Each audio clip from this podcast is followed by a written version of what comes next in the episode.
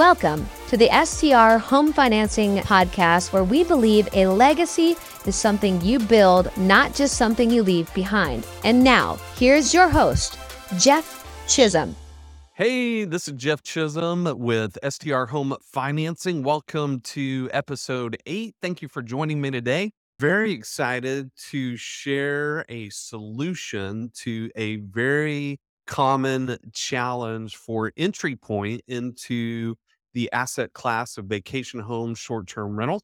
So, today we're going to talk about how to create your own bank account where you can rinse and repeat funding your 10% down for the 10% down second home occupancy loan, your closing costs, and the funds that you'll need to make a property rent ready. So, for most people, you don't have just a surplus of savings so that you are in a position where you can comfortably go out and spend that kind of money that you need for down payment closing costs and making a property rent ready. So for many, many of my clients, this strategy has put them in a position where they can leverage assets that they already have and not put the squeeze on their personal finances, their personal savings, their personal bank account. So, kind of my joke is you don't have to skip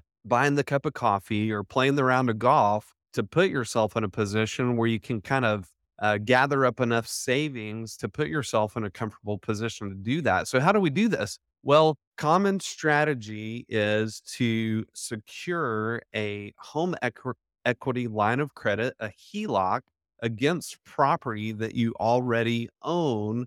And you can leverage static equity that you have just sitting there that's not doing anything for you. So we can take the static equity and we can grow it by investing it in these vacation home slash short term rentals. So, why is that a common strategy? Why do people like it? Not a lot of people have thought about it this way, but it's a way for us to separate our personal finances from the debt we're going to take on to go out and acquire these cash flow producing assets. So, in most scenarios, the most common opportunity is to secure a HELOC against a primary residence. Now, there are some banks out there that will do HELOCs on a second home, an investment property. As you get to an investment property, the institutions out there that have that product available are are few and far between. Not saying that they're not out there,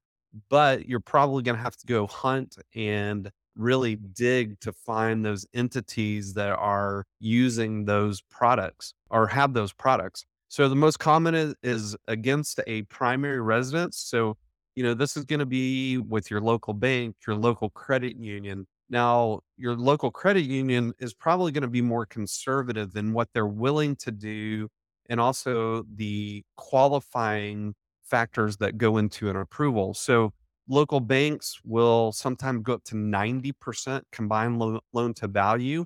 I don't necessarily recommend that. I think that's over leveraging your primary residence. I think a more conservative approach is to keep your combined loan to value below 80% so, what is the math that goes into calculating what your available home equity line of credit potentially can be? So, you're going to take your estimated home value, you're going to multiply that by 80%, and then you're going to subtract your first mortgage balance. And whatever is left over is the possibility of a maximum line of credit that you can take out against your property. So typically this product uh, the way that they're structured is that the payment is amortized over 30 years and then for the first 10 years you can draw against that available line of credit. So just as a side note the reason why i or one of the reasons i like this strategy is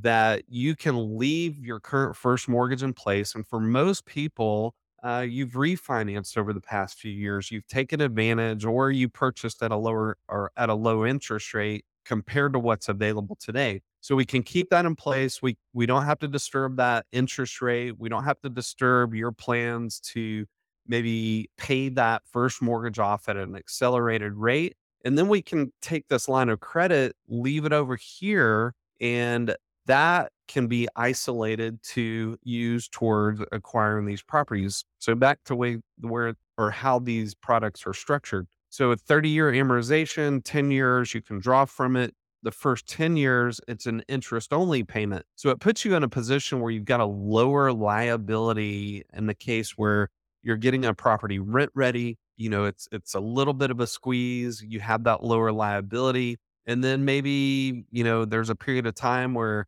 everything is due at once or you have unexpected things come up. It it leaves you in a position where you've got that lower liability with the interest only payment, but it's amortized over a 30 year period of time. The other reason why I like the HELOC is you only are paying on what you need in the present. So if you've got a $200,000 line of credit, you only need a hundred thousand for your 10% closing costs and making a property rent ready. Your interest only payment is only is going to be based on a, that a hundred thousand. Where if you did a cash out refinance for 200,000, you've got a new mortgage that combine that first mortgage with the 200,000, you got a check cut for 200,000 and right out of the gate, you've got a payment, principal and interest payment amortized over 30 years uh, that's going to do be due every month and you may not use it for a while and then when you do use that money it may not be for that full 200,000 so you've got some flexibility in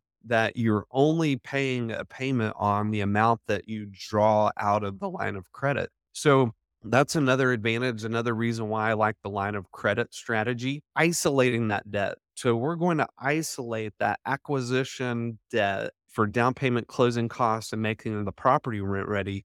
That way, when we run our numbers, we're going to run it where the burden of repayment is on that acquired property. So your numbers, when you're analyzing a deal, ought to include that debt. It ought to include that property performing at a level where it can repay that line of credit. And I would say it needs to show that you can be very aggressive to pay off that line of credit uh, so that you can rinse and repeat. Uh, so you have 10 years to draw from the line of credit uh, I would say pretty aggressive would be that you're paying it back within two to three years and very viable with a lot of these properties, short term rentals. And why people like them is they're generating significant cash flow to the point where you can pay that back fairly quickly. So, this is going to be the strategy for someone who wants to build a portfolio they want to do it over a healthy period of time. They're not looking to play, replace their W 2 income. The cash flow isn't as necessary for supporting your lifestyle, but it can help build your portfolio moving forward. So you buy the property, you know, all the numbers work out to, to be aggressive to pay the line of credit back. And then when you purchase that property, it's got its own bank account. It can stand on its own. So all the income from the property goes into that bank account. All expenses are paid out, including the repayment of the line of credit. So when I talk about separating that debt, that's what it looks like that you're separating it from your personal finances in one regard. And then you're putting the burden of proof. It can be measured by having that bank account that's specific to that property. Hope this has equipped you with information that you didn't have before, maybe a different way of thinking things, and it's equipped you and put you in a position to take action and go out there and build that lifestyle uh, asset portfolio that you've been dreaming about. Until next time, take care. Jeff Chisholm is a registered mortgage loan officer, NMLS 447490 for NorthPointe Bank.